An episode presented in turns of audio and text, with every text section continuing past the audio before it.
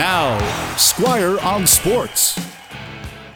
Well, there is at least one person in the sports world who refused big money from Saudi Arabia, and that's Lionel Messi. He was given a huge offer to join a team in the Saudi League, but instead he says he wants to play for David Beckham's team in Miami. Now, partly because he'd like to avoid the spotlight of Europe, and also because he has a vacation home there and his family loves it in Miami. Now, like his new owner, David Beckham, Messi is going to play in Major League Soccer. It's what the league has been dreaming of for years now. One of the all time greats, finishing his career in the U.S. just like Pele did back in the 1970s with the New York Cosmos. Inter Miami is currently dead last in the Eastern Conference, one of the worst teams in MLS.